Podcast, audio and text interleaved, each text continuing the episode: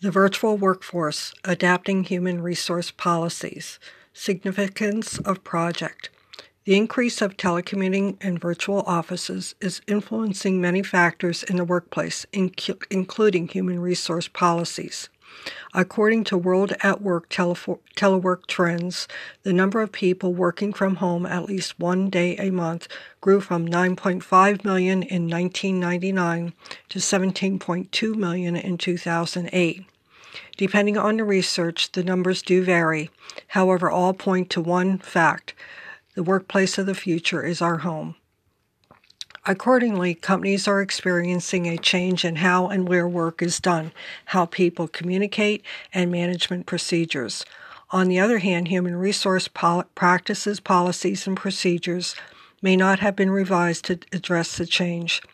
Essentially, the lapse has created financial, workforce, and management issues.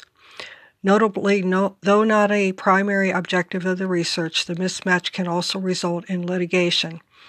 Thus, since ad hoc arrangements are liable to leave companies open to le- legal liability for workmen's compensation and for, te- or, and for potential violations of Fair Labor, Labor Standards Act, the importance of aligning human resource and business and operational and strategic goals is further em- emphasized.